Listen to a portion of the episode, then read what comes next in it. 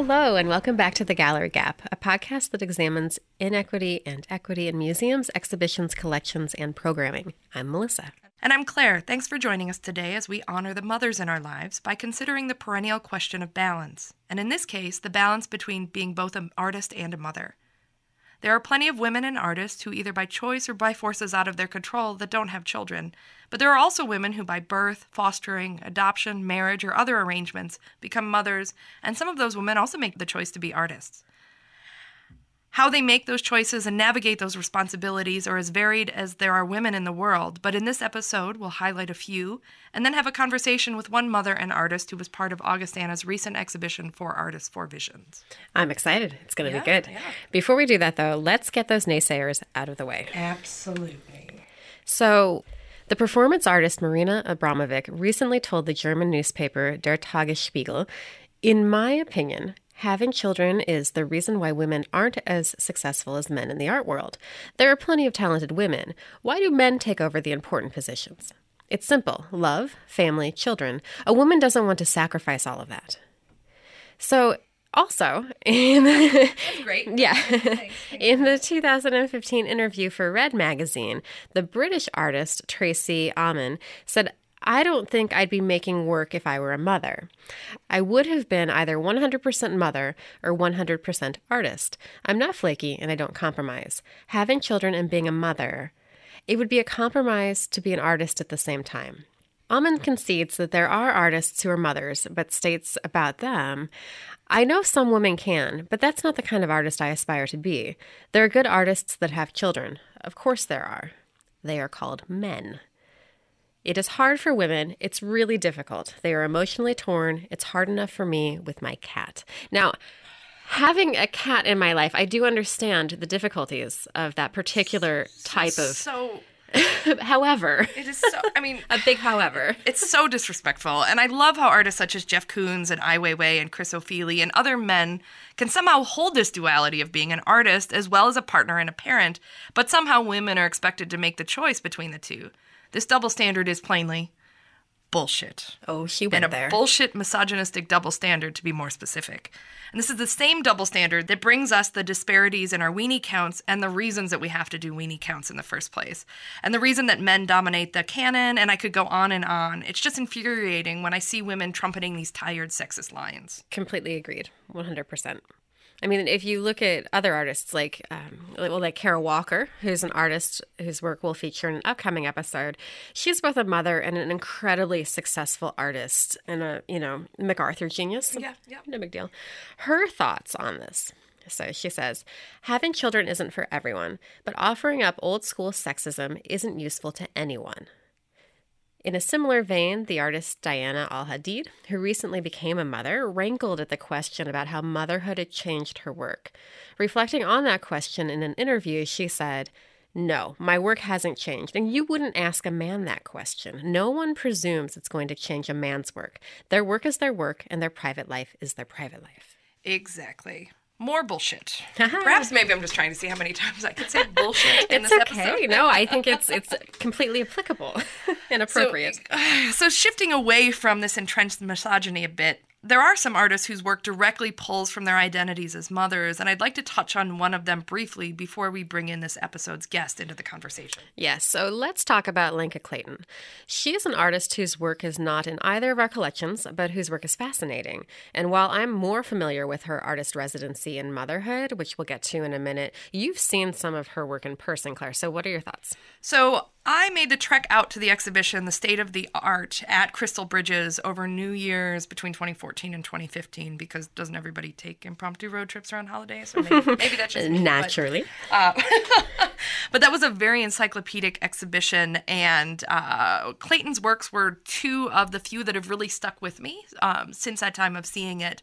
She works in a conceptual framework, framing her practice in some of her work around motherhood. And from my perspective, some of the strongest conceptual works are those that force themselves to function within a limited system, and that's exactly what her works do. The one that I want to focus on right now is called 63 Objects Taken from My Son's Mouth.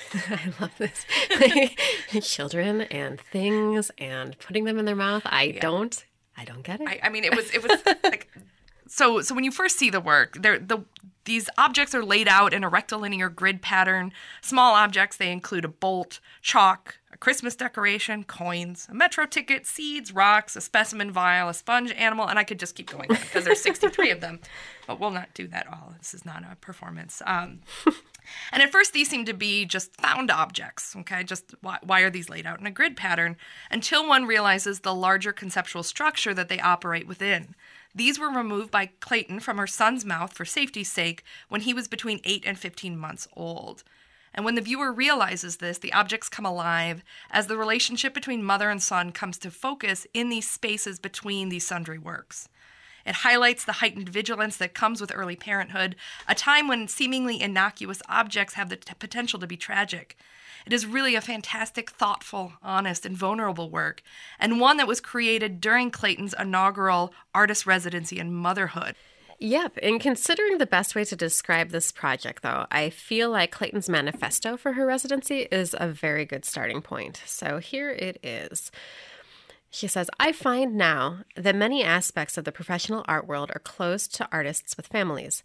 Most prestigious art residencies, for example, specifically exclude families from attending.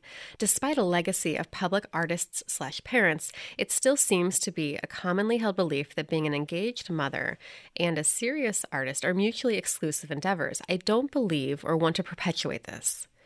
I like to imagine the two roles not as competing directions, but to view them, force them gently if necessary, to inform one another.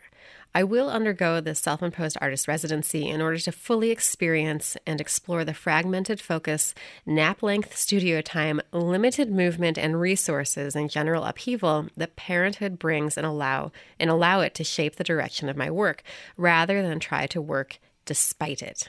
Right. So her project began as a conceptual framework for herself.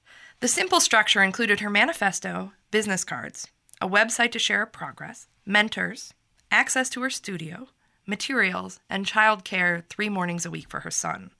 Reflecting on that period, Clayton notes, quote, I worked every moment I could and posted the work I made to the website. Over the two year course of the residency, I made 32 works, from a proposal to obstructively childproof an art museum to a video that attempted to measure the exact distance I could be from my son before I was compelled to run after him. She continues, quote, The most important thing for me was understanding that I was not making work about motherhood, but out of it. The residency was simply a framework around things that were happening anyways.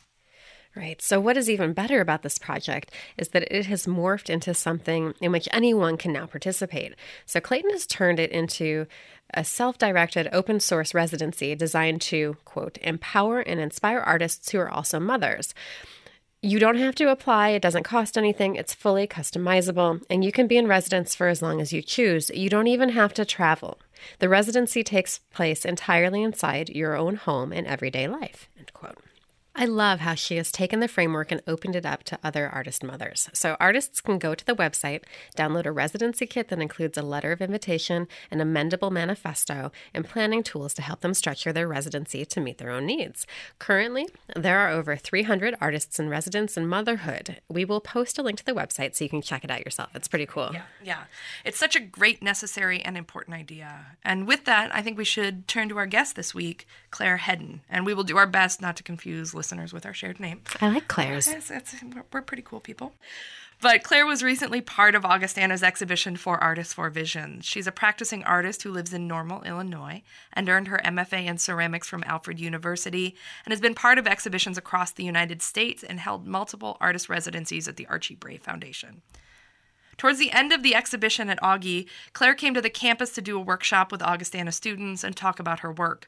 One thing that struck me about her visit is how reflective she was on her dual roles as an artist and mother, and it was really what was the seed that inspired this whole episode. And I thought it would be insightful to have her on the show and reflect on her practice.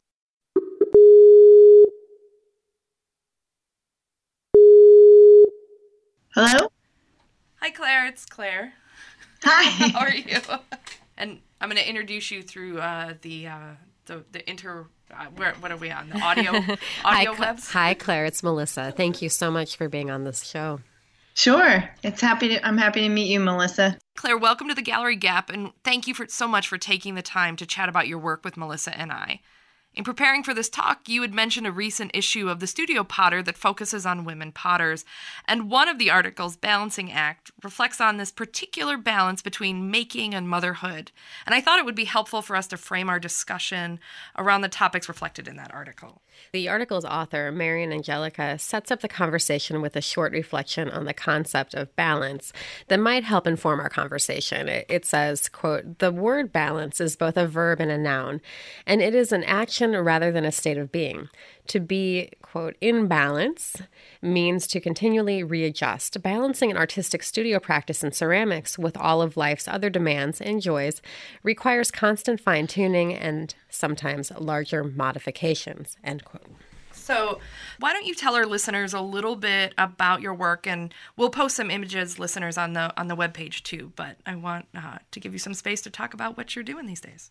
Sure. Well, thank you so much for asking me for my input on this topic. Um, I I do I make sculpture, and um, my sculpture is often about balance or being out of balance or things coming into a balance uh, conceptually.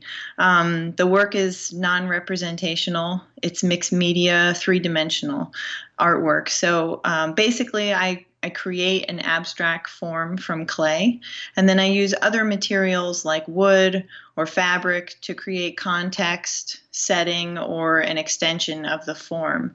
Um, it's all slightly figurative, blobby, and furniture like, and it results in sculpture that feels familiar but also very odd.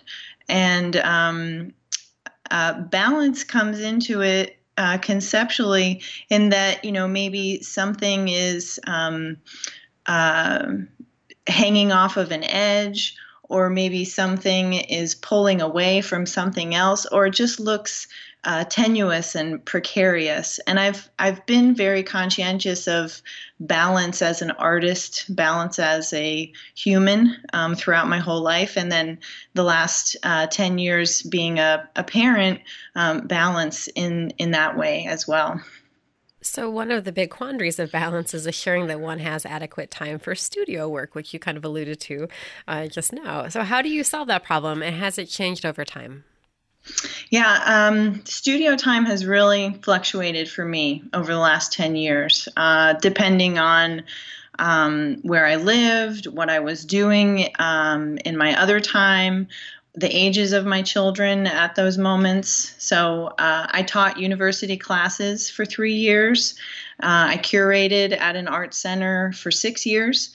And I have two daughters. They're now age nine and five. Uh, my husband's also a ceramic artist, and he's an associate professor of ceramics at Illinois State University. So the balance has been constant for both of us as parents, I would say. Uh, it's not a unique situation. You know, everyone must balance their work with their family, with their individual needs. Um, I make time for studio work in the evenings after bedtime during nap time when the girls were very little, um, weekends and days off as well. But that can take time away from family activities and just human needs like exercise, house cleaning, time with friends. You know, I think it gets tricky in that many artists they have a wage or a salary job like teaching or curating or gallery museum work or even jobs that are unrelated to the arts in order to make a living right? Very few artists uh, make an actual living from the sales and the profit of their their artwork. Um, and how much time does that take up? You know i know um, or if you have to pay for childcare in order to work in the studio, you know, where does that money come from? So I think artists and um, mother artists have had to be really creative. Um, when my first daughter was a toddler, another artist who was a mother, she and I, we traded childcare so that we could have at least one day a week of uninterrupted time. Um, when I was um, a younger artist in my mid 20s, I traded studio space with a mother artist. Um, so I babysat her daughter one day a week, and she gave me space in her studio to work anytime that I wanted to.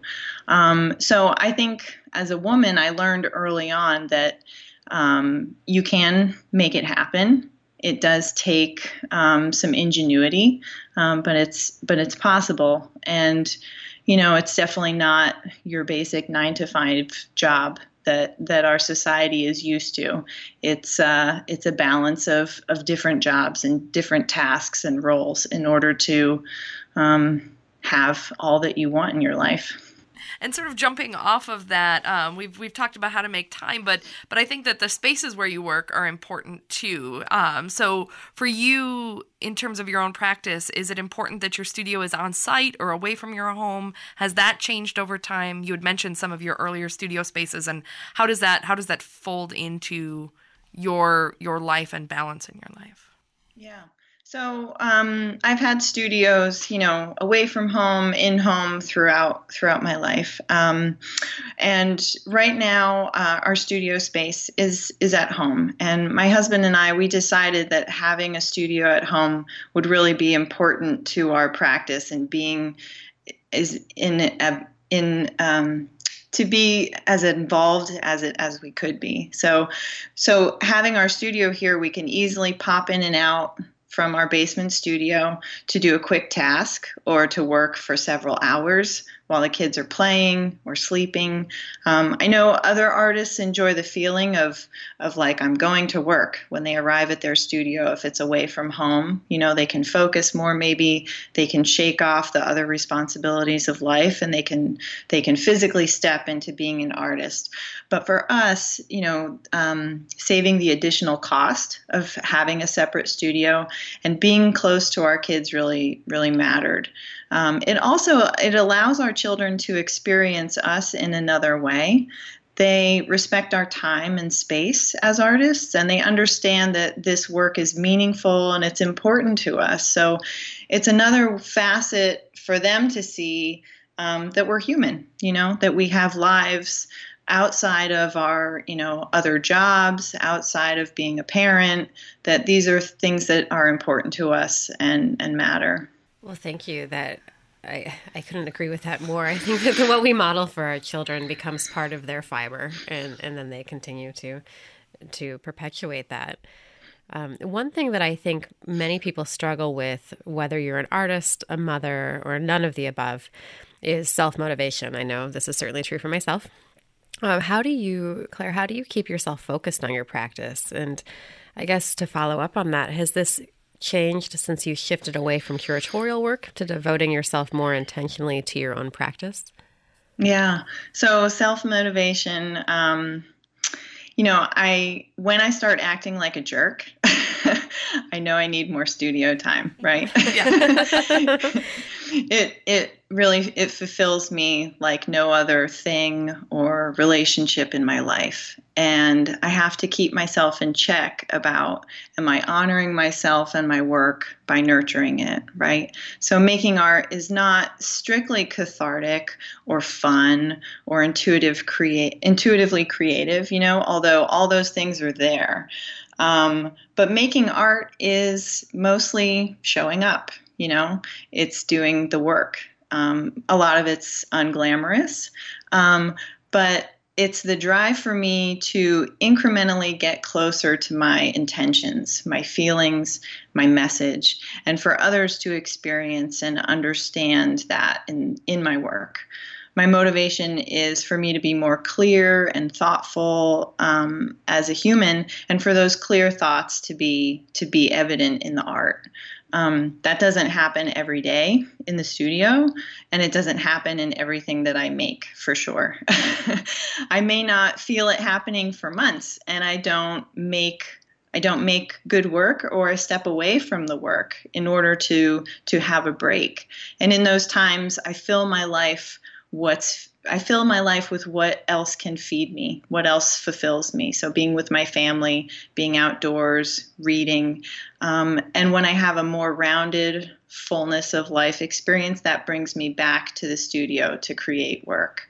Um, yeah, I, I recently stepped away from being the curator at the McLean County Arts Center to step into making my artwork more as much as I possibly can.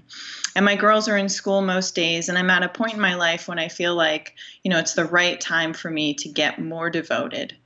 It's time um, to put as much effort and creativity and strategy into what I make and, and why do I make it. Um, how can I make something work that fulfills what I need from the work and make it desirable to fulfill a need for someone else? So, you know, the self motivation um, for me, it's it's to make something that you know contributes to daily life but also you know our arc as a as a human, right? Our role as humans on on Earth. Um, so you know, showing up um, gets me gets me in there, gets me um, working, and even if it's just showing up to sweep the floor, um, I'm in that space I'm looking at what I have been touching, what touches me, and um, you know, I leave space for other parts of my life to bring me into the studio.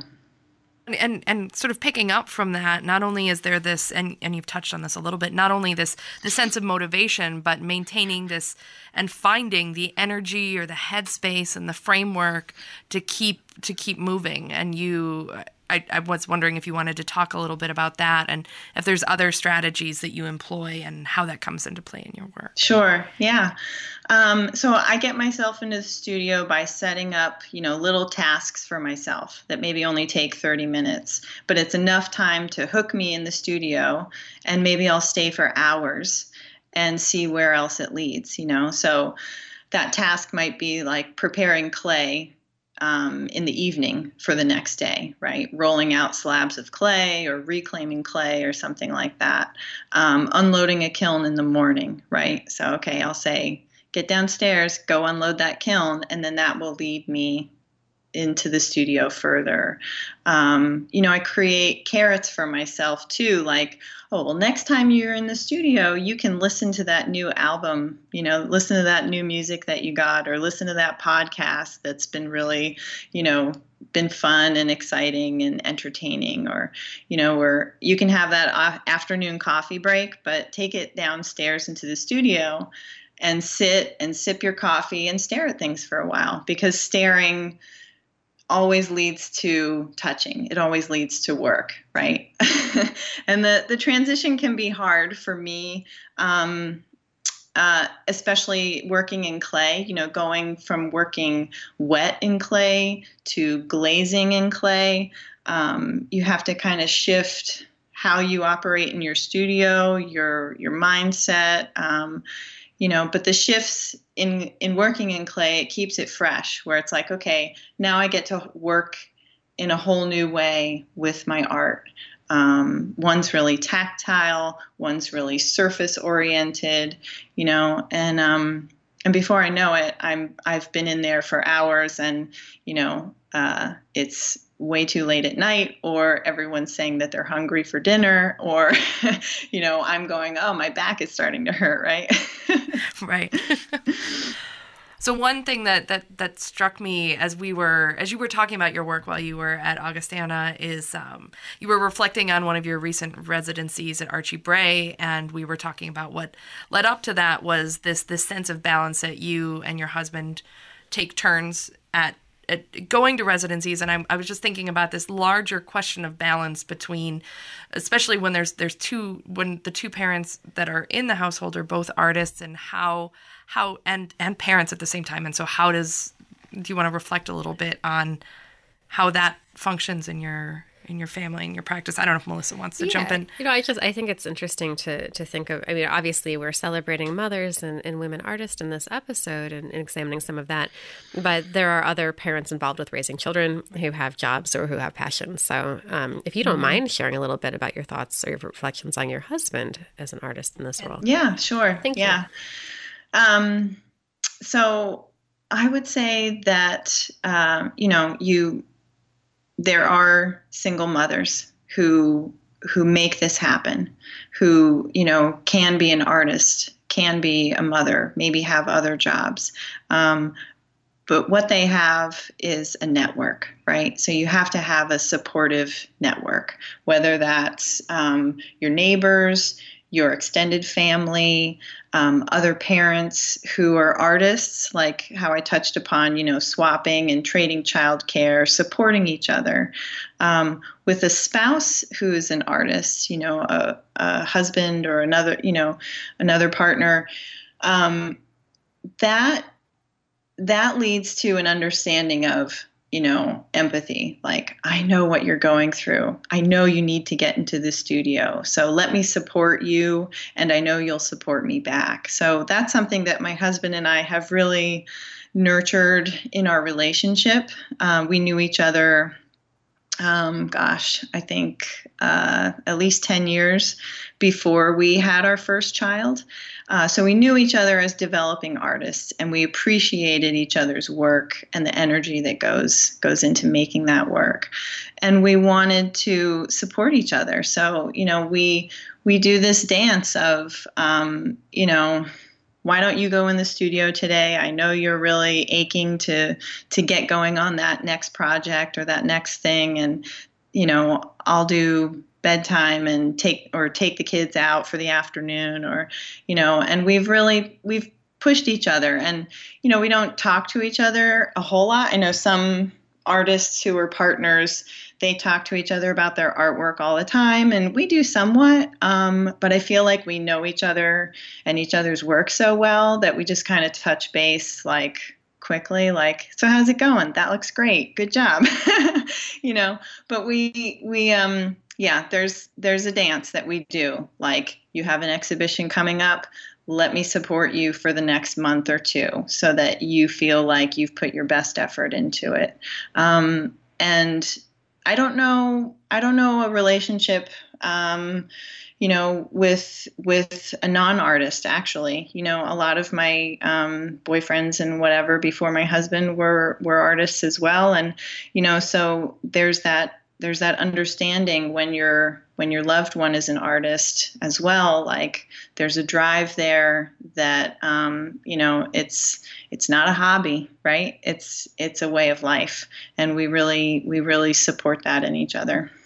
That's excellent. Thank yeah, you so thank for sharing you, that. Uh, so is there anything else that you that we haven't touched on that you wanted to bring up before we we wrap up um, so, you know, when when you asked me to to talk about being a mother and an artist, I know a lot of uh, you know women artists, and and this has been a, a really prevalent conversation um, in the last ten years. You know, I think it's been a conversation forever, um, but you know. I've been paying attention to the conversation, and more women are talking about it. And part of me is like, yes, this is an important conversation. And part of me is like, oh, come on, you know, everybody struggles. Everybody has has um, you know things that you know um, are challenges in their life for sure.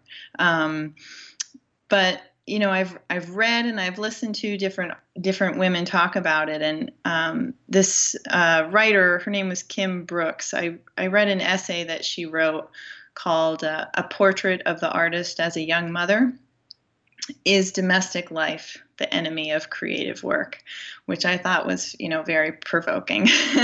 um, but this this creative writer, she discusses the struggles of raising a family and and being a writer.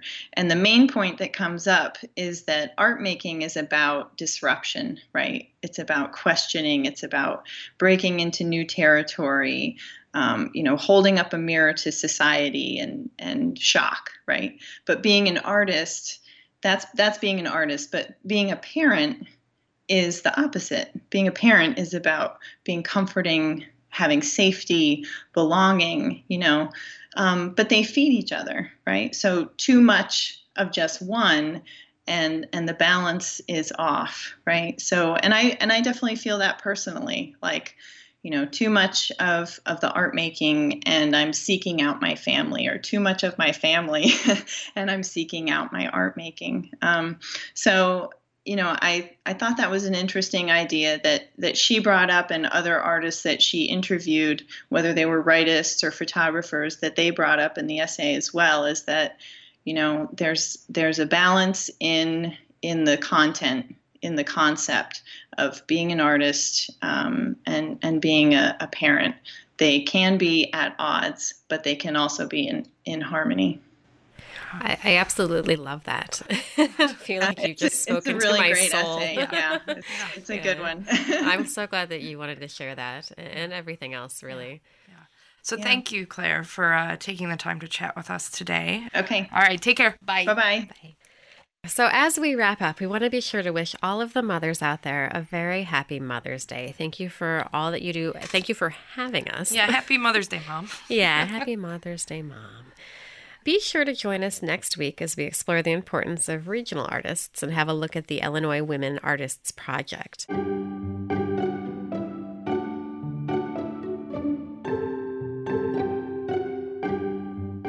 We also wanted to remind you, if you haven't done so already, that you can subscribe to the podcast on iTunes or Google Play, or you can listen to the episodes on WVIK's website.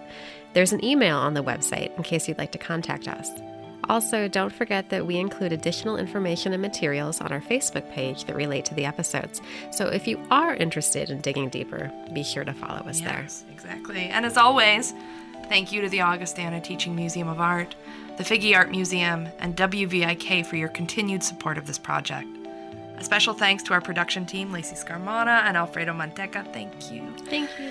And this podcast would still be a mere idea if it wasn't for the generous sponsorship of Paterson Pates Design. Thank you so much for making this program possible. And last, but certainly not least, thank you to all of our listeners. You're the best. We'll talk to you next week. Bye. Bye.